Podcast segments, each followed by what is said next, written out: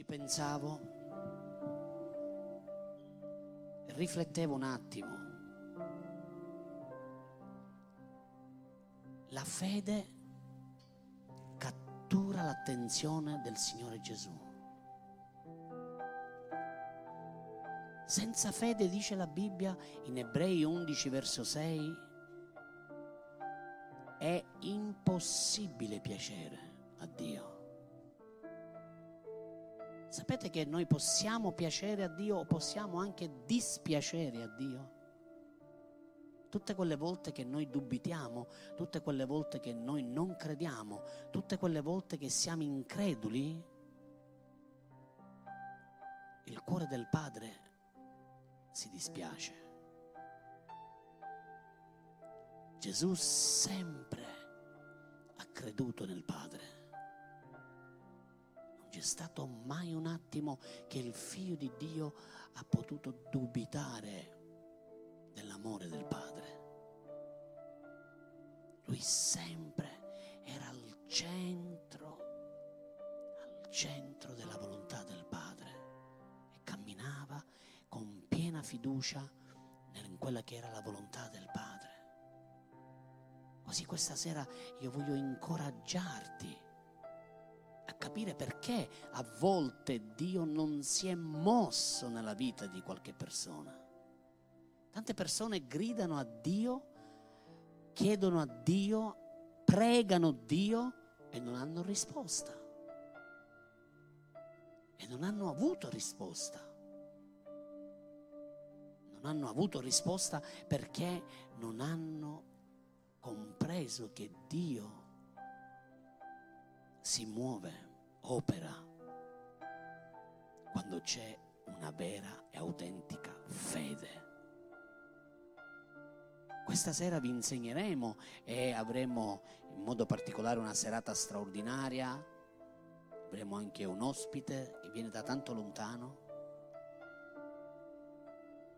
Ma prima di invitare questo ospite, io voglio prendere con voi Matteo 9:27, per favore.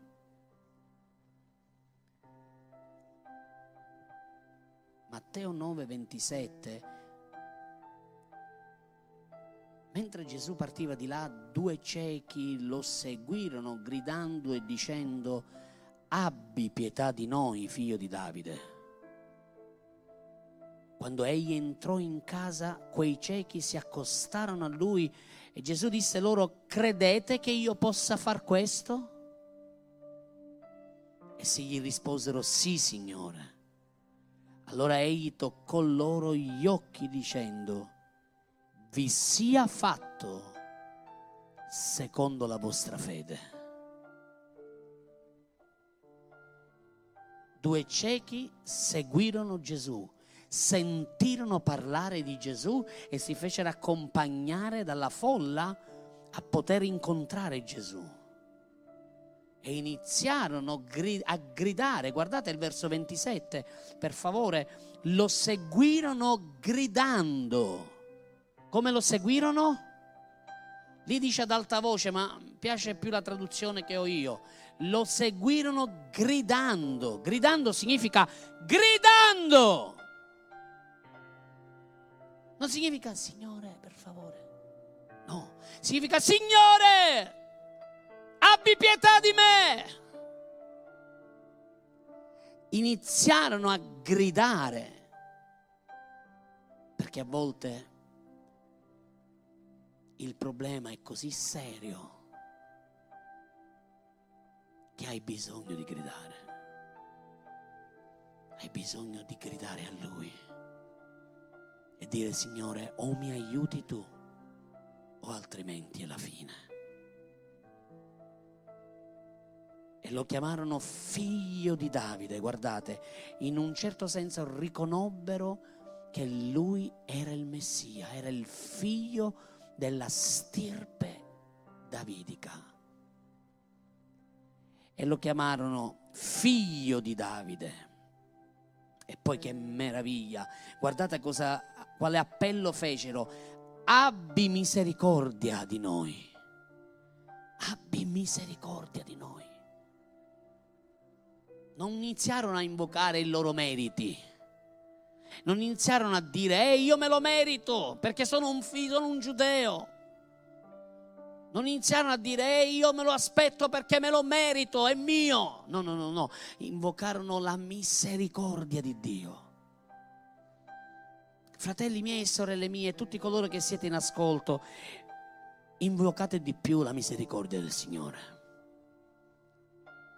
Quando cammini per fede ti rendi conto che non hai e non puoi avere nulla per i tuoi meriti, ma puoi iniziare ad avere le sue promesse attraverso la tua fede. Puoi appellarti alla misericordia di Dio e afferrare le sue promesse. E mi piace perché furono perseveranti. Dillo alla persona accanto a te, sii perseverante perseverante. In che cosa? Nella fede. Dovevano arrivare a Gesù. Gesù è come se non li avesse nemmeno considerati. Gesù è come se nemmeno li avrebbe visti, messi lì da parte. E loro gridarono, Signore, abbi pietà. Abbi pietà. Abbi misericordia, Signore. Non otterrai mai la benedizione di Dio senza fede. Non potrai mai ottenere la benedizione di Dio se non avrai fede nel Figlio di Dio. Gesù entrò in casa e che cosa fece? Si occupò di quei ciechi. Furono così perseveranti che arrivarono a casa di Gesù. Questa sera voi siete stati perseveranti, siete stati qui e siete qui a casa, nella casa del Signore. E nella casa del Signore tutto diventa possibile. E questi ciechi arrivarono là e dissero, Signore, abbi misericordia. E Gesù fece una domanda quasi insolita, disse, Credete che io possa farlo questo? Credete che io possa farlo? Molta gente non conosce né il potere di Dio e né il volere di Dio. Molte persone dicono, ah ma tu lo puoi fare Signore? Ah, se è la sua volontà. I, I religiosi dicono se è la sua volontà. No, cari, le promesse non sono la sua volontà, vediamo se succede, se non succede. La sua volontà è che tu possa crescere, avanzare, migliorare, andare avanti, che tu possa avere guarigione, che tu possa avere un buon lavoro, che la Chiesa possa prosperare. E la sua misericordia ti permette questo. E i due ciechi dissero, Signore, noi lo crediamo sì, Signore, lo crediamo, tu puoi farlo. E così Gesù disse, guardate, allora io lo faccio. No. Gesù disse, vi sia fatta secondo la vostra fede. Vi sia fatto secondo la vostra fede. Se hai fede, allora ti verrà fatto la misura del tuo miracolo è la tua fede.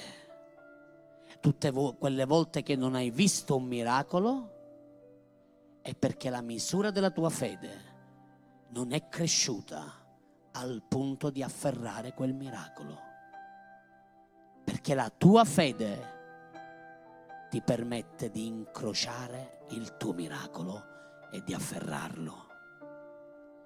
Così la fede ti permette di vedere miracoli. La fede ti permette di sperimentare miracoli. E questa sera desidero insieme a un ospite speciale parlare e aprire un angolo di questo programma, che è una rubrica storie di fede e sto aprendo questa parte di questa rubrica questa sera con una donna meravigliosa.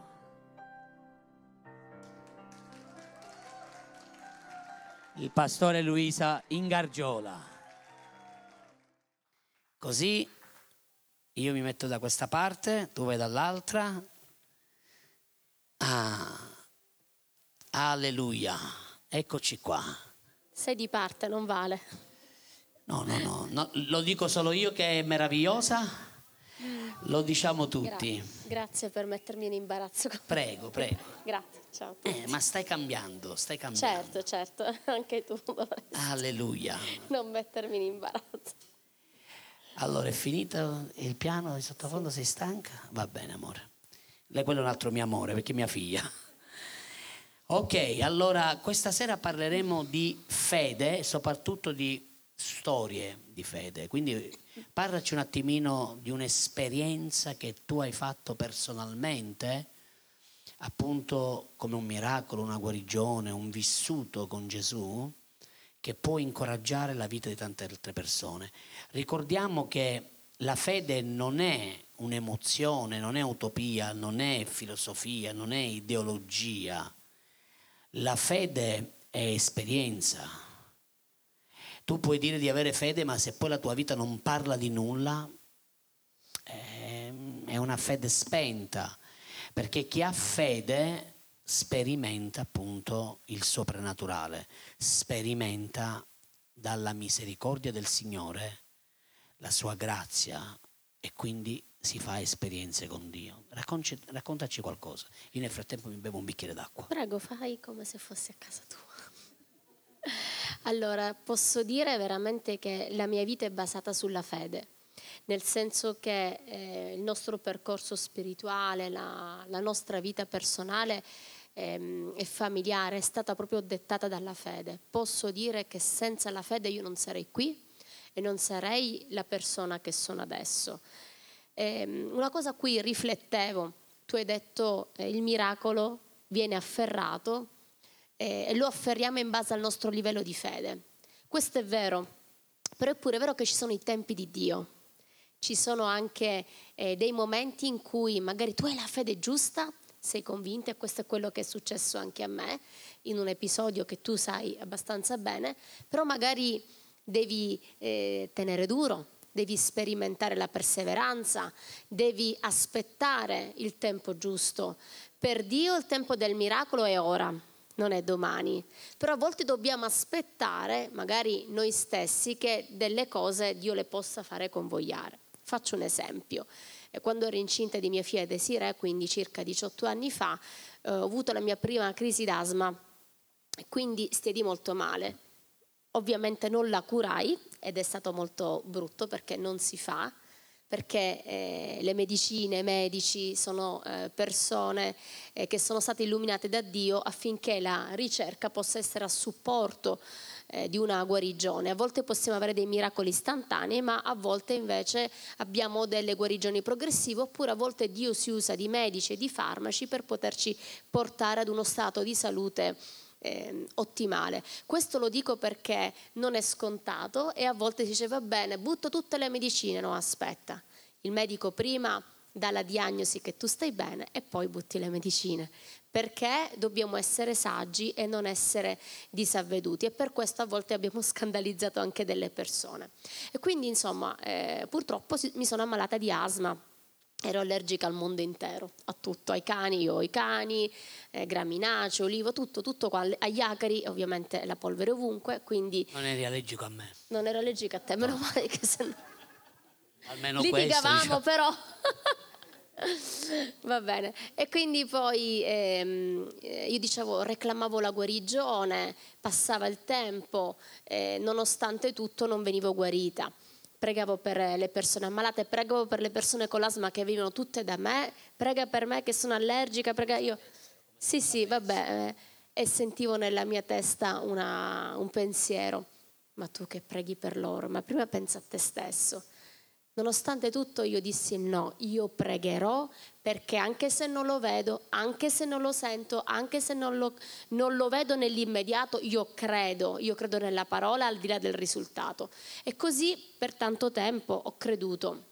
Dopodiché eh, nel 2012 ci siamo trasferiti a Milano e poco prima di trasferirmi ovviamente ho fatto l'ultima visita dallo pneumologo il quale mi disse, ho detto ovviamente vado a Milano, mi fa tu sei pazza nella città più inquinata d'Italia, ci stai andando tu con tutta la situazione clinica che hai.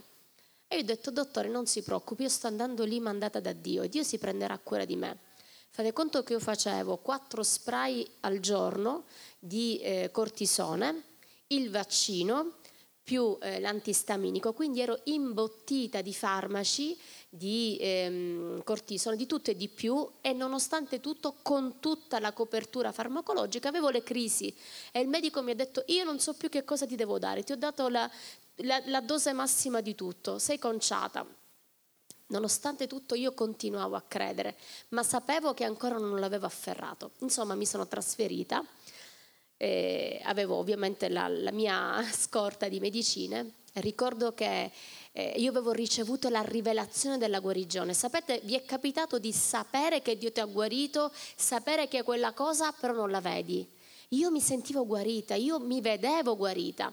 Infatti nel, nell'astuccio del cortisone, io ho scritto perché questo è stato il rema che c'è stato nella mia vita, Gesù tu sei il mio respiro, perché a me mancava l'aria. Gesù, tu, e quando lo facevo, che mi mancava la dicevo, Signore, tu sei il mio respiro, tu sei colui che mi ha dato vita, soffiando i miei polmoni e so che lo continuerai a fare.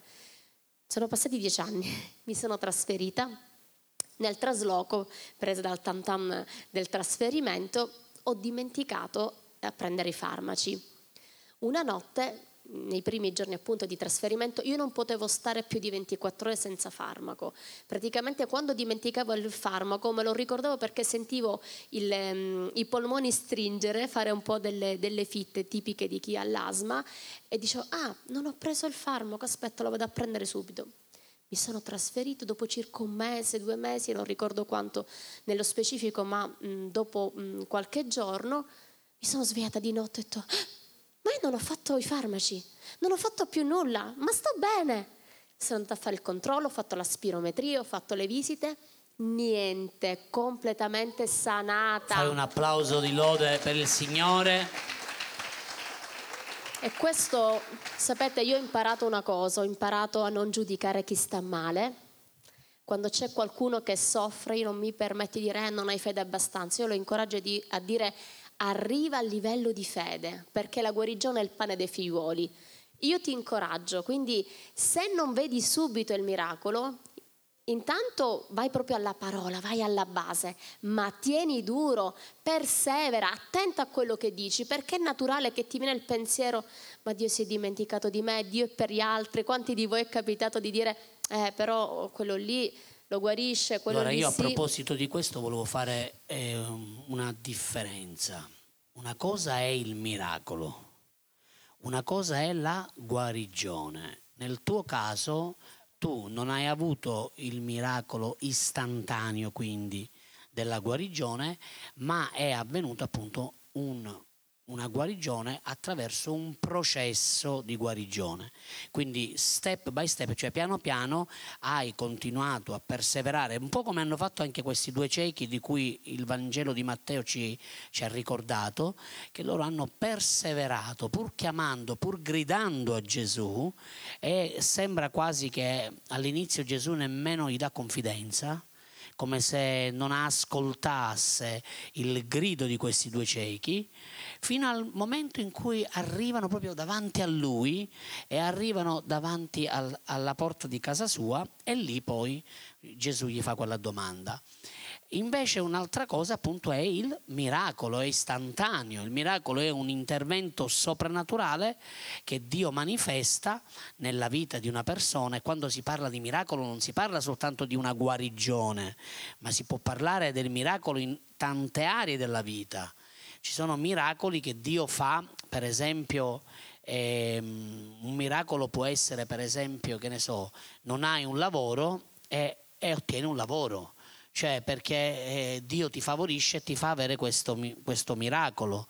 O un altro miracolo istantaneo può essere appunto che hai, eh, che ne so, un vizio con eh, le sigarette o con altre cose e lì l'intervento di Dio ti libera istantaneamente e tu non hai più bisogno di quelle droghe o di quelle cose che magari ti legavano e ti facevano soffrire.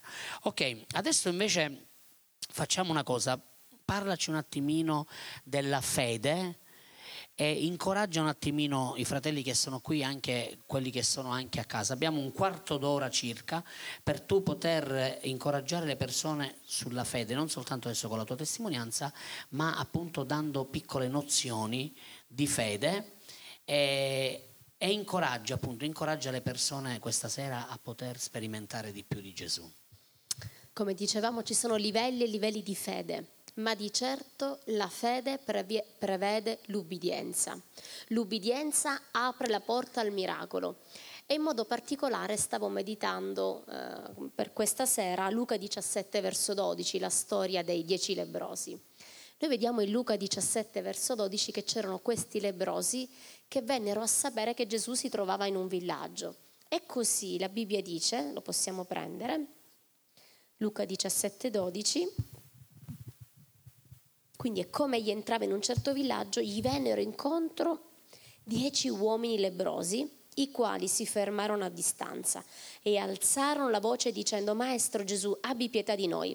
Egli veduti gli disse, andate a mostrarvi ai sacerdoti, avvenne che mentre se ne andavano eh, furono mandati, mondati. E uno di loro, vedendosi guarito, tornò indietro glorificando Dio ad alta voce e si gettò con la faccia a terra ai piedi di Gesù ringraziandolo. Or questi era samaritano. Una cosa a cui ho pensato, avete visto che questi uomini non sono stati guariti subito? Non sono stati guariti subito. Loro in pratica andarono, seppero che Gesù era lì in giro, quindi fecero un'azione, lo andarono a cercare. La fama di Gesù si era sparsa e così loro andarono a cercarlo e iniziarono a gridare a Gesù, gli andarono incontro. Ecco, vediamo qui la prima azione di fede. Qualsiasi sia la tua situazione, sia che sia una condizione di peccato, così rappresentata dalla lebbra, sia che sia una condizione difficile, una condizione eh, stagnante, una condizione di dolore, una condizione di malattia, una condizione di povertà, qualsiasi sia la tua situazione, non rimanere chiusa nelle tue quattro mura, ma esci, vai incontro a Gesù, vai incontro alla sua presenza, grida a lui, non permettere ai momenti difficili di piegare la tua vita. Ecco, la tua azione permetterà a Dio di intervenire in tuo favore, perché Dio non si muove per bisogno. Questo lo diciamo sempre, Dio si muove perché conosce un linguaggio, il linguaggio della fede. Una cosa che sto pensando, no? Tu hai, adesso, hai parlato adesso dei dieci lebrosi. Questo mi fa pensare un attimino a tutte quelle persone che, come i lebrosi, eh, chi soffre, chi ha una malattia, chi ha un'infermità, o chi sta attraversando un momento particolare, eh, come un lebroso si sente proprio messo da parte, escluso, non capito, spesso scoraggiato perché eh, chi è, vive una situazione del genere è una situazione che si porta appresso ed è difficile, non è facile, no? Quindi cosa possiamo dire a queste persone? Diamo un incoraggiamento a queste persone che come quei dieci lebrosi hanno avuto l'opportunità di poter incontrare Gesù. Cosa possiamo dire a queste persone che vivono in questo stato di scoraggiamento e vivono in questo, eh, diciamo, in questo stato anche d'animo di scoraggiamento e di, anche di, di solitudine o anche di incomprensione, perché spesso il nemico poi ti fa sentire e ti, ti parla come se tu avessi quel problema e nessuno può capirti. Invece noi sappiamo che non è così. Quindi? Infatti qui rappresenta anche il fatto che, come vedete, loro quando videro Gesù si misero distanti da lui, non andarono a abbracciarlo. Perché? Perché il peccato ci separa. Invece nel Nuovo Testamento non c'è più un muro tra noi e l'umanità. non c'è più un muro perché il sangue di Gesù ha spazzato via la tua condizione negativa, la tua condizione sfavorevole. Allora, mentre ehm, avevi legalmente la, la, la, condizione di essere eh, separato da Dio, eh, se prima non avevi Gesù, adesso che Gesù è nella tua vita non c'è più alcun motivo per essere separati. Quindi legalmente tutto è stato compiuto, legalmente tu hai il diritto di andare alla presenza di Dio e non devi stare distante, te lo devi andare a Gesù, lo devi cercare, devi essere come la donna dal flusso di sangue che afferra il lembro della veste. Perché? Perché Gesù ha pagato per te e non c'è più questo, questa separazione. Poi cosa vediamo? Gesù li vide. Quindi non soltanto fai l'azione, Gesù li vide. Ecco, Gesù ti sta vedendo. Gesù sta vedendo la tua fede. Gesù sta vedendo il tuo modo di cercarlo, la, il tuo interesse a ricevere da Lui. E poi dice, mentre se ne andavano, furono guariti al verso 14. Non dice che furono guariti subito, quando andarono via. Per ubbidienza.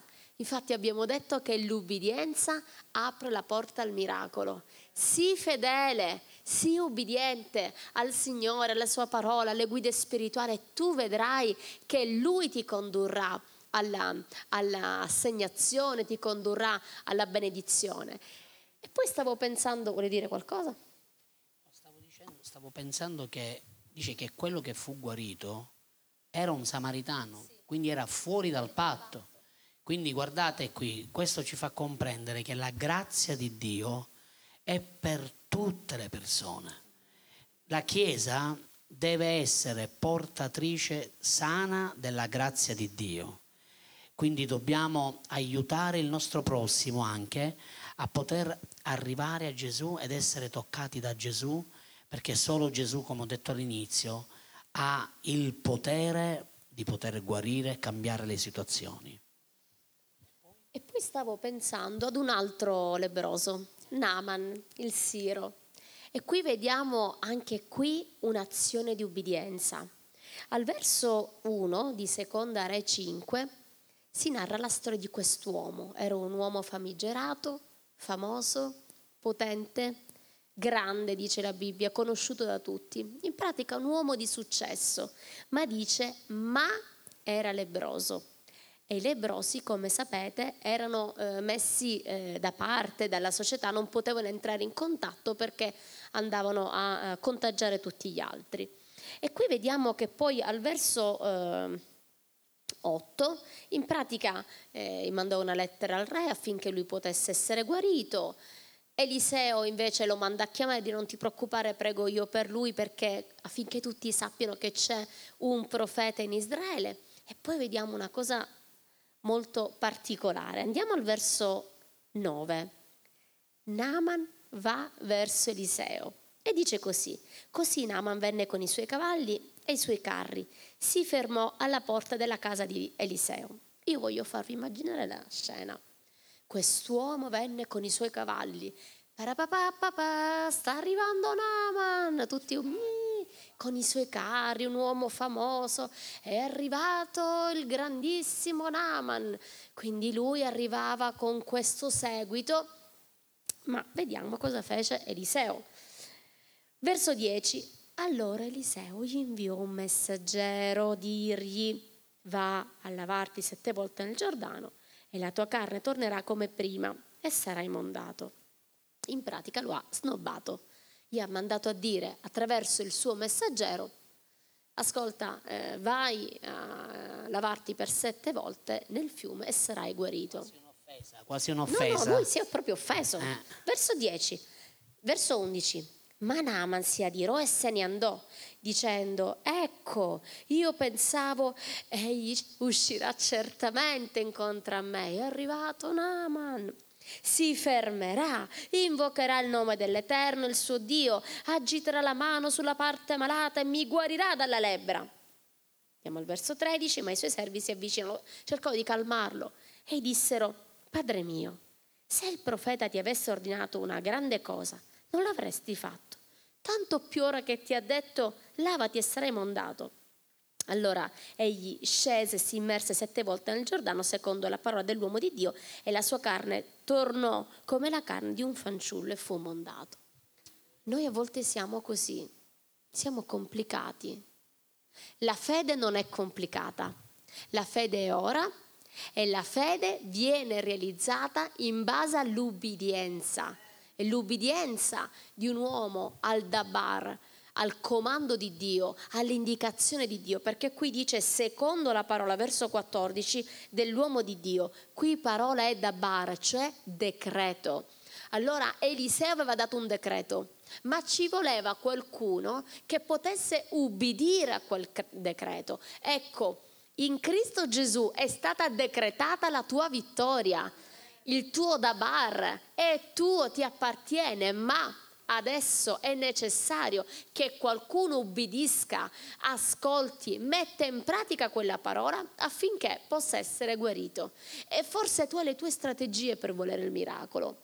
Io mi aspettavo un miracolo istantaneo, io mi aspettavo un qualcosa di grandioso perché da tutta la vita che amo e servo Dio. No, Dio ti guarisce come dice Lui, quando dice Lui e nelle strategie che Lui dice. Siamo noi che dobbiamo entrare nei Suoi pensieri, nei Suoi processi. Ecco, il mio incoraggiamento questa sera è getta via tua, il concetto che tu hai di te stesso, il tuo modo di volere servire Dio, il tuo modo di volere afferrare il miracolo, quasi come se fosse, sai, Eros, a volte vedo ehm, legalismo.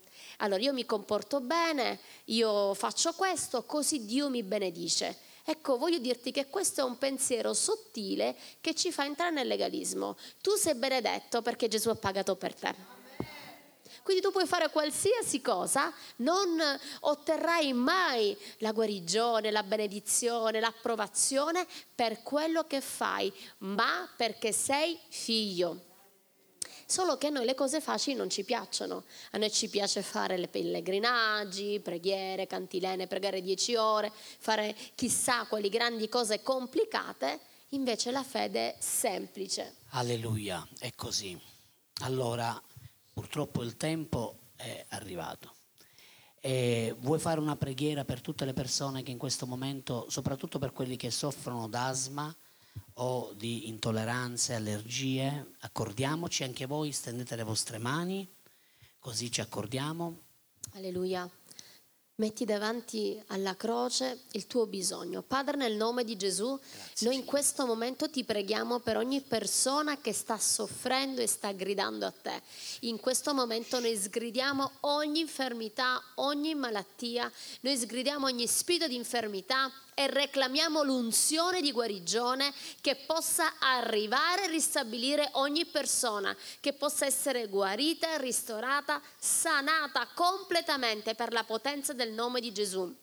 Voglio parlare ad ogni circostanza impossibile. Se ti sei sentito dire più volte impossibile, non c'è nulla da fare, impossibile, nel nome di Gesù noi ordiniamo a quella circostanza impossibile di tramutarsi, di trasformarsi e noi reclamiamo la vittoria in Cristo Gesù. Il deserto fiorirà per te, la mano di Dio è sulla tua vita, la benedizione ti inseguirà e tu vedrai la gloria di Dio nel nome di Gesù. Amen. Amen.